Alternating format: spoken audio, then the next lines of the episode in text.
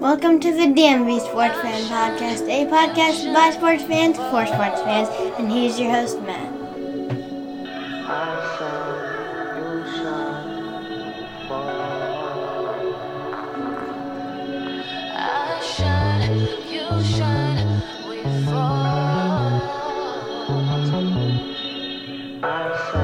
Sometimes in life, the gods smile upon you, my friends.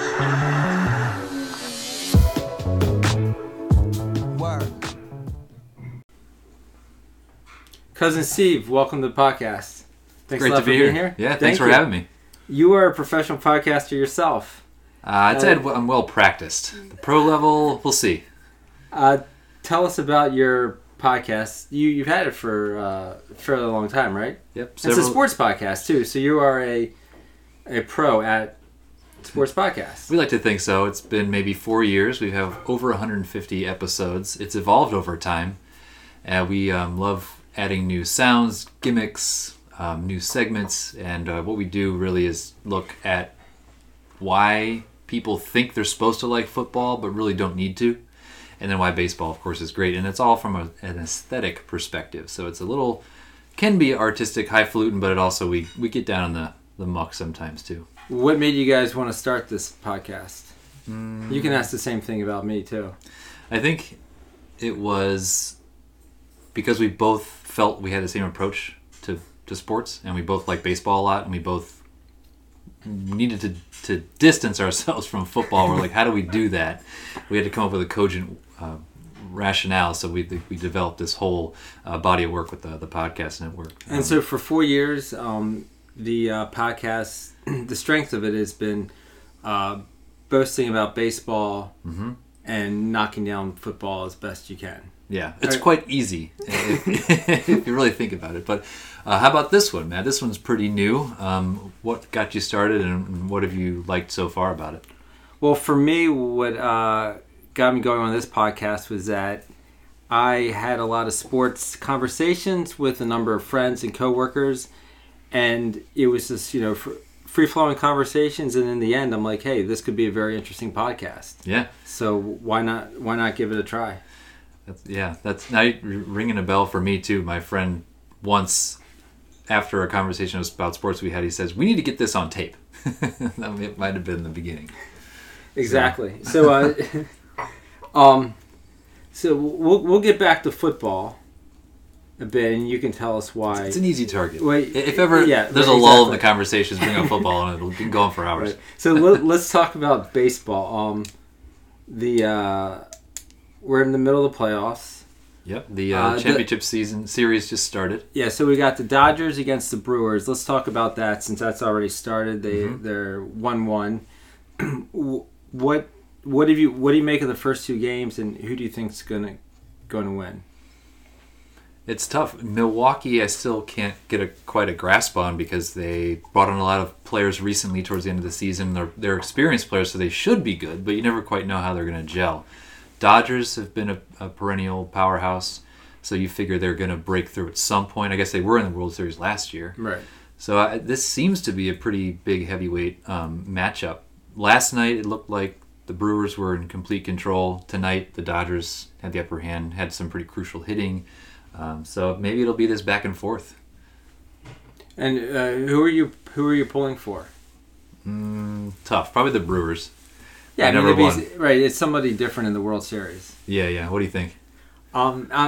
Same thing. And I'd like to see a World Series game played up in Wisconsin. That'd be pretty good. Yeah, they're pretty cool. They're used to Super Bowls up there. They need some World Series. What I could tell, the fans have really turned out. Have you been to Miller Park? No, I haven't. I haven't either. Here, it's nice. So, you, as you mentioned, you're a big baseball fan. You've been to a lot of parks in the country, right? Yeah, probably a dozen or more. Which one would you say is your favorite? That's tough. The one I feel the most about, or like the most, I guess, is Wrigley Field. I kind of felt it was a cathedral of baseball. The men's room, they still have troughs there. I think that's just so classic. But besides that, it's built in a classic way, and it has such a history, and it's right in the middle of a neighborhood. You don't see that. Like they're trying to do that with Nats Park. not quite working yet. There's a lot of businesses. There's like a water treatment plant there and some condos, but you don't get that quite that same feel. But Camden Yards is also very good. A great place to see. As we were just talking about, Camden Yards is a great stadium. It just needs a baseball team. A good baseball team. A good front office. But that now, do you still consider Baltimore your home team? Yeah, the Orioles are still my home team. I root for them over anybody. But obviously, after living here for a while, I'm attached to the Nats. Plus, the Nats have been in the playoffs. They've given us something to cheer fair about. Amount of time, right. But unfortunately not this year. No, you're from St. Louis. Yep, grew up there. And you're still... Your top team are the Cardinals. Yeah. But you have adopted the Nats, too, as a team. I have, yeah. It's good to cheer for the local team, but in your, deep in your heart, it's always, where you grew up usually. So, the Cardinals, they had a decent year. They brought their season up to the second to last game before they were out of the playoffs. Yeah. They're so young. I was going to say, what do you think that they need to do in the upcoming seasons to actually be a playoff contender again? No, that's a good question. I mean, I think that they feel like they're going in the right direction, but they're so young. They, the Cardinals will bring kids out of their farm system. They'll do well, but then they'll plateau, and then they'll leave. Grichuk, it's true of him. Piscotty, he's gone. A couple other players, pitchers, have cycled out, so you just kind of wonder, well, when are people going to be good and stick around and then actually create a World Series team? But the management's in flux, and they definitely have money, so they could pull someone. I don't know if they're going to pull someone like Bryce Harper, but they could pull in a couple of experienced players, especially experienced pitching, maybe a 28, 30-year-old pitcher. They could probably use that. What about the Nats? A couple weeks ago on the podcast, we had a conversation. We came to the conclusion that we feel the Nats are still in pretty good shape, but I think you think differently, right? Well, it's funny that you read the journalism about it, and it's like, well, they should have won the World Series this year. That's like every year, and you're like, well, maybe we should back up a step and not think that they should. We need to take a look at them as a day-to-day ball club. Can they win games? How are they feeling about what's their clubhouse mentality, all that kind of stuff. Right. And I'm feeling a lot now. The front office is having too much of a deleterious effect on them. Up until recently, a quite aged person was in control of the... How aged was he? I think he was over 90. This doesn't seem like a winning combo. And the front office, I think, was exerting too much control, where they can produce a team that looks good but doesn't win in the playoffs. I mean, they were pitiful in the playoffs. Right. I feel like that has to come down to something's rotten. And now it's kind of narrowed down to the front office. I don't know. You've been watching them a little bit. What do you think? Yeah, I've been following them. I think I don't really have much more insight than you do, but I just think that there's there are these certain expectations. They've made the playoffs. They can't get past the first round. Mm-hmm. But you know what? That's still pretty successful for most franchises if you look at the big picture. That's true. So I don't think they should have gotten rid of Dusty Baker. That's unfortunate. Yeah, and they've gone backwards. So I think that's telling. Yeah, no, I agree. It's funny to fire a guy for being really successful. Right. Did they make 100 wins with him one season? Close. It was pretty close. Might have been like 95 or so. Yeah. But now you're a big basketball fan, right? From what I understand. And when does is the season started yet? Yeah, the season starts Tuesday. I'm pretty excited because, for a number of reasons. One, the East. Cleveland's not going to come out of the East this year. The Celtics are really good. Toronto's really good. Mm-hmm. So I think that those top two teams will... one of those two teams will come from the East. I'm not going out on a limb here, but at the same time, there are 5 or 6 other teams in the East that are still... With the Sixers. Yeah, I mean, right.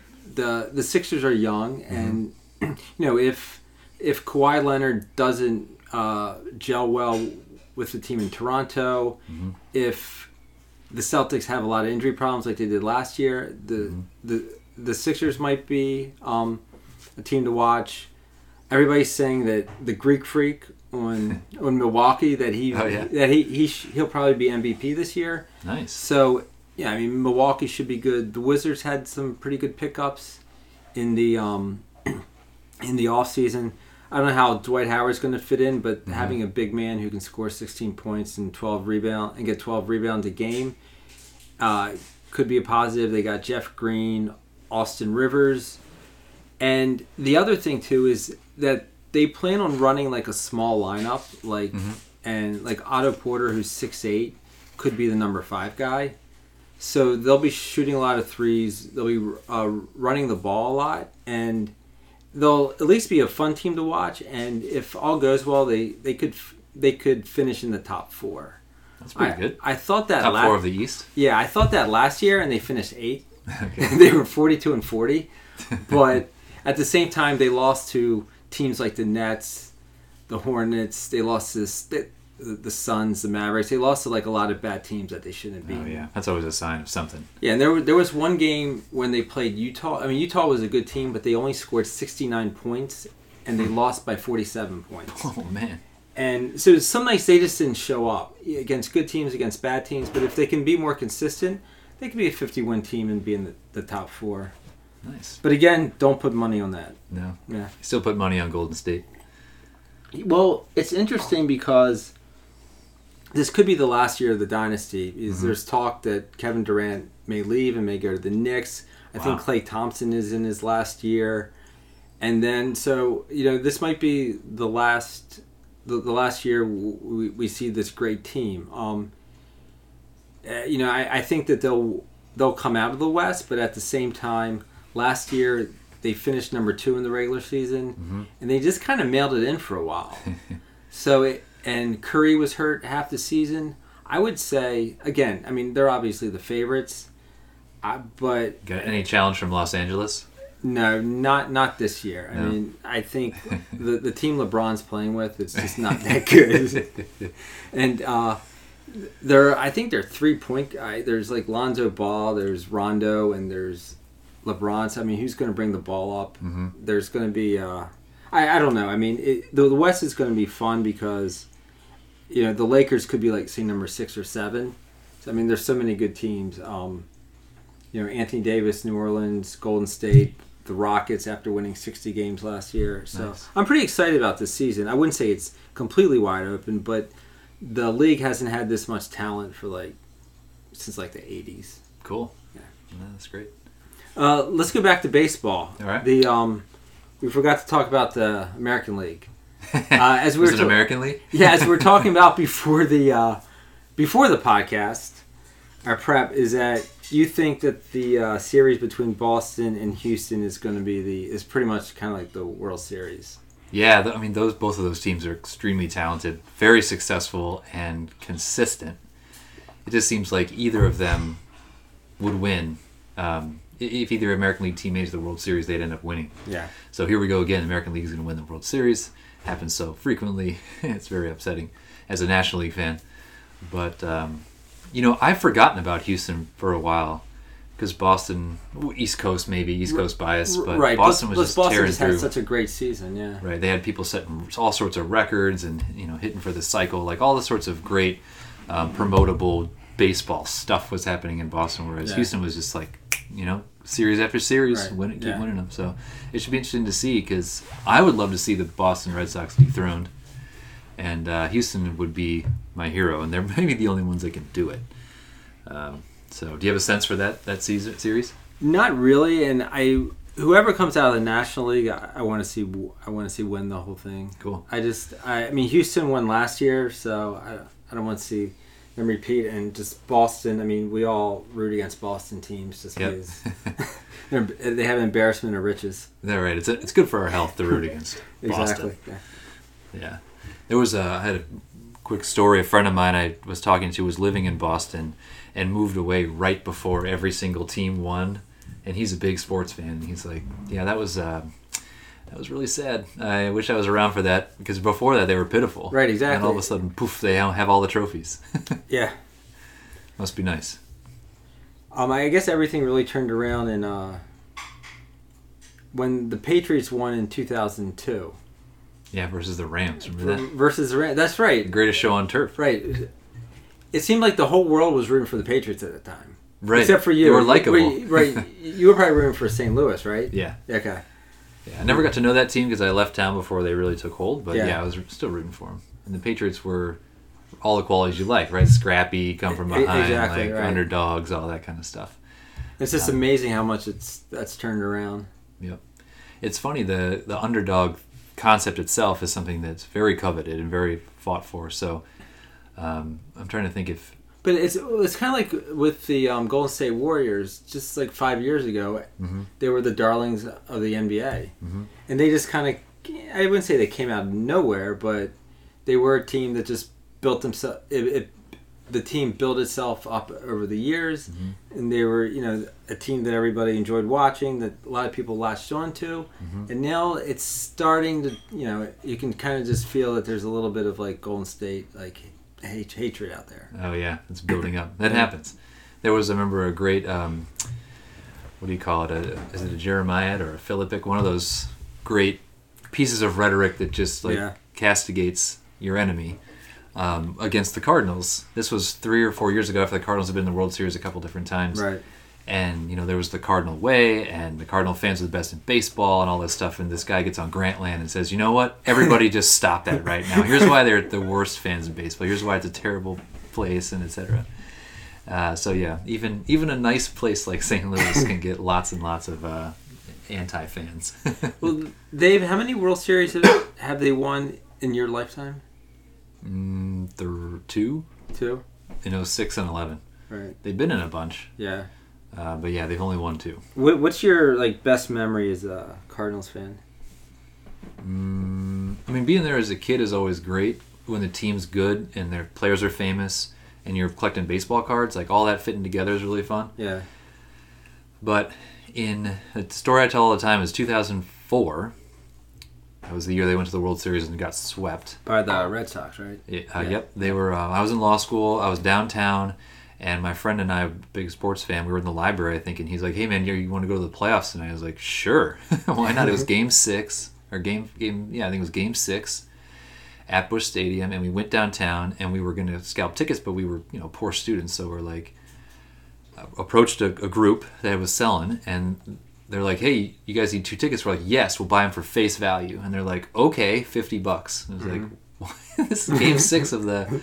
I think it was the LCS, It was versus Houston, actually. Yeah. And, so we get in, we sit next to these people. They're very nice. We're well all the way up in the upper deck, but we were up over the right field well. So wait, you paid $50 for bucks. Game 6? Yeah. Wow. And the Cardinals were trailing. Late in the game, there were a couple home runs, and then it went into extras, and it was the 10th or 11th inning. Jim Edmonds comes up to bat. You know, these are back in the steroid days. Right. So big juiced-up Jim Edmonds gets up there and cranks one. He's a lefty, so it came to right field. It came in just below us. So we see the ball for about 3/4 of its flight and then disappears because we can't see it below the terrace. And then we're like, is it gone? Is it off the wall? What happened? Is it foul, fair? And so we had to watch the crowd and the umpire, and then we decided that it was a home run, and then we celebrated. But we got to see that, and they forced Game 7, and then they got into the World Series. Yeah, that's pretty awesome. Yeah. So, I mean, now even though you're not, what's the worst? Memory is as a Cardinals fan. Gosh. I don't know. Was it getting swept by the... Getting beat by the Red Sox twice in the World Series is pretty tough. Yeah, it's tough to beat that. Anything maybe missing out on celebrations, or I can't think of anything like at the stadium where I was like super disappointed. Right. That stays for as a Nationals fan. Not just some miserable games. I was gonna say, have you been to any of the Nats playoff games? Yep. 2 years ago versus the Dodgers was like an 8th inning that wouldn't end. They went through 6 pitchers. And that was like that 4.5 hour game. Yeah, it was miserable. Like that, and the Nats just couldn't get any traction, and lost. And it was, you just felt like at the end of the game, like this wasn't even a baseball game. It was so manipulated. So many different pitchers came in, so many different batters, and like so many crazy things happened. They're like, this is not baseball, this is something else. Right. It was a disaster. Have you been to any crazy letdown or crazy exciting games, either in any sport, really? I remember being at the Wizards playoffs in, I think it was 05, when it was Game 6 against the Bulls, and they hadn't won a series maybe 2-3 decades. It was like a really long drought. Wow. And Gilbert Arenas hit the game winner, and they went to, they got crushed in the second round, but still it was pretty. I was way up in the top row. Yeah. On the other side of the arena, but it was pretty awesome being at that game. That's neat. Yeah. I was with your brother Daniel in Minnesota when Gilbert Arenas was playing in Arizona. Right. And the Final Four. And he hit a couple pretty crucial. He was scoring like 35 points for them every night. But it was fun to watch him. You went out to that too? Mm-hmm. Yeah. So you were at that game when Maryland blew that 22-point lead. Yeah. They went up, what was it? It was like 27-3 or something, or 27-6 or whatever it was. And then they were, I think, still ahead at the half, but Duke had made up major ground, and then they just dominated us in the second half. Right. That was... Talk about disappointment in an arena, man, because people were like... The guys were like throwing their shirts off and pounding their chests, and Maryland fans running up and down the aisles like being crazy because we were actually going to beat Duke for the first time, and then we ended up not beating them. And then did you stick around for the final? The Duke Arizona final? Yeah. It was boring, but... it was a good trip, and it was definitely a memorable Final Four game. For sure. All right, let's switch to... actually, let's talk about hockey before we get to football. All right. Just like in baseball, you're still loyal to your hometown team, the Blues. St. Louis Blues, yeah. But you like the Caps also. Yep, good to see the Caps win the Cup last year. Blues now have not won yet, so we could get them one maybe. That'd be nice. And so how do you like... Well, let's talk about both teams. The Caps first. What do you think of their chances to go back-to-back? It's been a little erratic the first... couple games here. They lost 6-0 the other night. They lost a tough one to Pittsburgh, but they beat the crap out of the first team they played. I forget who it was they played. But they kept their team mostly together, so there's a great chance. They have a new coach, so we'll have to see how his system works out. Yeah. But as far as I could tell, the team wasn't really listening to Barry Trotz at the end anyway, so it doesn't matter. He wasn't the key link in winning the championship. Yeah, Ovi's slow. Some of the stars are slower. Oshie's slower. Ovi's slower. Carlson's getting up there. Yeah. So we'll see. Some youth needs to step up. Hope he needs to have another good year, but they could certainly do it. And they've got big challengers. Pittsburgh, the Lightning again, they're favored, even though they seem to always collapse at the end of the season. Mm-hmm. And maybe a couple others, but yeah, I think the Flyers are up and coming as well. So we'll see. It'll be tough. And, the Blues. I was going to say the Blues you're not so optimistic about. Not really. They've been flat. Great lineup, great on paper. Coach, supposedly good. The front office, supposedly good, but they've just been a little weak. Yeah. I'll tell you, the thing that's telling to me, and I don't know the team that well, but I was looking at their schedule, and I'm like, this whole month we're playing really good teams. It's going to be really challenging for them. And then I step back, and I was like, wait a second. Maybe that's because the Blues aren't good. Every team looks good. Of course they do. The Blues are always going to lose. I don't know. We'll see how it pans out. The Blues usually have a good run. And then nothing happens at the end. We'll see. So does St. Louis miss having a football team? Probably. I don't really hear much about it. I think there's some bitterness. They're not quite sure if they want to recommit. But I know that there's rehab to the Convention Center and possibly Stadium. Right. As if they're going to try to get another team. But I don't know. It didn't seem like the support was all that strong. Obviously, for you, it doesn't. Not so much because you don't live in St. Louis anymore, because you're not big into football. Well, that's true. Yeah. And so let's. I'm not really. My ears aren't tuned to the football speak. So why? So a lot of your podcast has been about reasons, say, not to. Reasons why football is overrated, I should say. Right. Why we shouldn't be as big of fans as we are. Or we should turn it off entirely. The thing is, my... let's hear your argument against football. I'm open to this because my team is 1-5 this year. Jeez. And they're pitiful. They lost the other night to the Eagles. They just got crushed. Mm-hmm. And then last weekend, they lost. They scored 33 points, but they lost in the last-second field goal, a 63-yard field goal by Carolina. Mm-hmm. So, yeah, the Giants are 1-5. I don't know how much I'm going to pay attention to the NFL rest of the year. Yeah. And I have other things to do on Sunday afternoons than watch a bad football team. But no, the things you point out are perfectly among the reasons why we don't watch and why we make fun of the sport. First of all, you describe them as being crushed. Yeah. Why do we need sports to give us a situation in which players and teams are crushed? The language is overcharged. They're literally getting crushed. Right, exactly. The language is overcharged. The concepts are too high octane, and it's really too more than the human player can withstand and the human fan, frankly.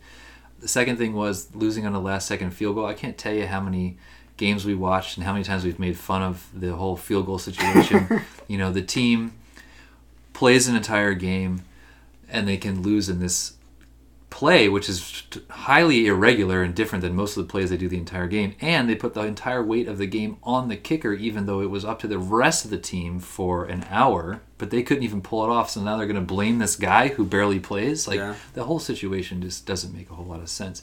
And the third thing is, you said you didn't want to spend your time on a Sunday afternoon watching a losing team, and that's unfortunate, because if you at game week 3, you know if you have a chance or not. Exactly, yeah. And you can throw the rest of the season away. And that's really unfortunate, because there's fewer, if barely any, reasons to tune in if you're not going to make the playoffs. Right, after the first 3 or 4 weeks, there are a lot of meaningless games in the NFL. Mm-hmm. Right. Yeah, why bother watching? Right. So those are the kinds of things that we pick on about the sport. And we sympathize with fans like you who are like, I want to watch. I have watched. My team has won the Super Bowl recently. But I'm not enjoying this. Right. So that's a problem. Well, the one thing is it's very time intensive to watch football games. Mm-hmm. I mean, they're 3.5 hours long. Mm-hmm. And, you know, in order to really be a close fan of the sport, I mean, you have to watch multiple games. Right. All day Sunday, their games Thursday night, Monday. I mean, it's a big time commitment. Mm-hmm. So there's that. There's the whole connection with the military and mm-hmm. and militaristic language. Yeah, you see these big flags out on the field before the game. The fighter jets over. Why do we? This is a football game. Yeah. A bunch of grown men chasing a ball, hitting each other, right. And we have these fighter jets flying over the stadiums before the games. As if America lives and dies by what happens in a football game. Well, now, what about the social aspect? Don't you find that you need to know about 6 or 8 games to then talk to people at work on Monday, Tuesday? Right, exactly. But the thing is, football does bring, good, friendships are formed around it. It's yeah. I mean, people can talk for hours about football, and that's why they're friends, because they're able to talk about, just not football, but any type of sport. Yeah, that's true. But I think really the biggest issue now is just the concussion problem. It's scary. No, it's true that stuff's coming out. The league seems to be trying to address it, but in their incremental, insufficient way, just to get the news to calm down on it. And, right. There hasn't been much talk about it this season. Mm-hmm. I feel like it's going to come back around. Obviously, I mean, the story about the Junior Seau. Mm-hmm. It's heartbreaking. I mean, there are other stories. I mean, he was a very high-profile player, so a lot of people talk about him. But there are other players who, have committed suicide, who are old and can't remember. Mm-hmm. So yeah, I mean, these players say that they wouldn't. That even with what has happened, they're glad that they played. But at the same time, it's now that people know what they're getting into before they start playing. I mean, imagine. Being a football player for, say, 4 years in high school, 4 years in college, mm-hmm. and then having a number of pro years, all those hits you take over that time period. Yeah, no, that's what they say. It's cumulative. Yeah. No, it's certainly scary. Definitely worth calming things down in the league, and or maybe just shutting it down entirely. That's my approach. But now, speaking of that kind of thing, you, to me, are like the perfect embodiment of where sports and sports culture are going, because predictors are saying basketball will be the dominant sport within 3 years. Right. Football is going to be in the shadows, and basketball will be culturally most important and more fun and get huge sellouts. What do you think? The thing is, basketball, you can just, say, watch 10, 15 minutes of a game and just be awed by the physical presence of the players. Just how smooth they are, their talent level, just that they're beasts out there playing. And, you know, the thing is, it's, I wouldn't say it's a, I mean, yeah, it's a beautiful sport to watch. I mean, it can be ugly at times, but, you know, I think that there's so much talent now, and the fact that games are fun to watch no matter who's playing. Like last night, the Wizards were playing against a team from China, and the Wizards scored like 140 points. This is a preseason game. It was like 140 to 110. But, you know, just watching 5-10 minutes of it was a lot of fun. I think for football, you're just like so intense, and every play seems to matter. The entire season can hang on one play. I mean, that's in a way what makes it exciting, but at the same time, it's also just like too much of an emotional commitment. For sure. And you either, right, in your case, recognize that you're being drawn overboard by this sport, or in other cases, I'm sure that people are just getting immune to it. They're like, right. You know, I've been out of my mind about this sport for 5 years, and I just can't sustain that. Like, I need a different kind of excitement. So, right. And the physicality about football, that was one of the big things that drew people to it. But from what you're describing in basketball, it sounds like that could soak up a lot of that fan interest. Right, exactly. I mean, you have guys who are 6'4", 6'6", 6'8", 6'10", who are like playing point guard. You know, usually for a littler guy. Right, exactly. Yeah. You used to see just people who were like 6'0", but now you have guys who are 6'11", 7 feet, shooting 3-pointers. Wow. Yeah, and you don't have like the isolations, all the post ups, and just pick and roll like you used to always have. Okay. So the game is like really just like, it's just like wide open and spread out. Cool. More athleticism, less. Would you say less fundamentals? Or just less like standard plays? Yeah. The thing is, what you lose nowadays is like people who can shoot the mid-range jumper. Okay. You don't have as much of that. And there is too much of a reliance on... players and teams are sometimes too reliant on the three-pointer. Okay. And that's where the analytics say to go, because it's just... You get more out of like each possession if you shoot like X amount of three-pointers. Would you rather your team obey analytics or be pleasant to watch? Both. We're still looking for that. Right. That medium. Yeah.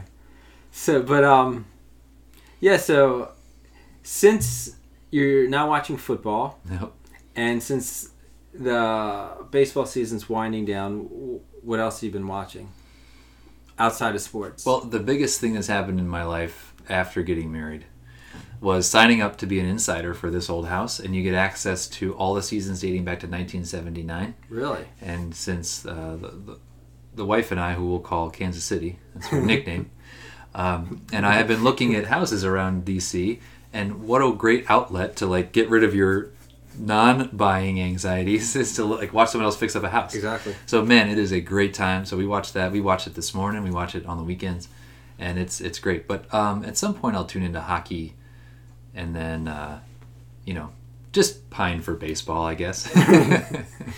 You'll be waiting for, I guess, they start reporting for spring training in like February, March. Yeah, around Valentine's Day. Around then. It's the Valentine's Day for the great love of the game. Perhaps, hopefully the Caps will be doing well. They'll be in a playoff run, and we'll be focused on that. That'll carry you through until baseball. Yeah, the city's way more fun when that's going on. Exactly.